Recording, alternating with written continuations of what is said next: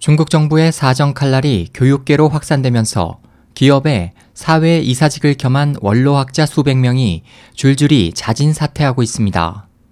사 일 블룸버그 통신에 따르면 국공립 대학 교수들은 반부패 척결의 일환으로 당정 고위직이 기업에서 일자리를 갖는 것을 금지한 이천십삼 년의 조처에서 자신들을 예외로 간주해왔지만 중국 교육부가 지난 십일 월 기업 사외이사직 보유 사실을 신고하지 않은 원로 학자들을 단속하겠다는 방침을 발표하자 중국 상장기업 최소한 열두 곳에서 학자 사외이사의 사퇴를 발표하는 등 원로학자 수백 명이 수입이 짭짤한 중국 기업의 사외이사직을 내던지고 있습니다.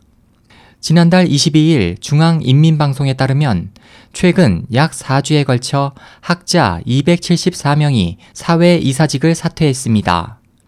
지난 이천십삼 년에 발표된 당정 고위직이 기업에서 직책을 갖는 것을 금지하는 규정은 많은 학자들에게 정부 관리들이 떠난 기업의 사외이사직에 취업할 수 있는 기회를 제공했습니다.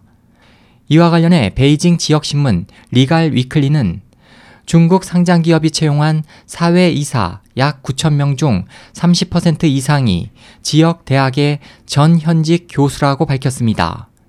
에스오에이치 희망지성 국제방송 홍승일이었습니다.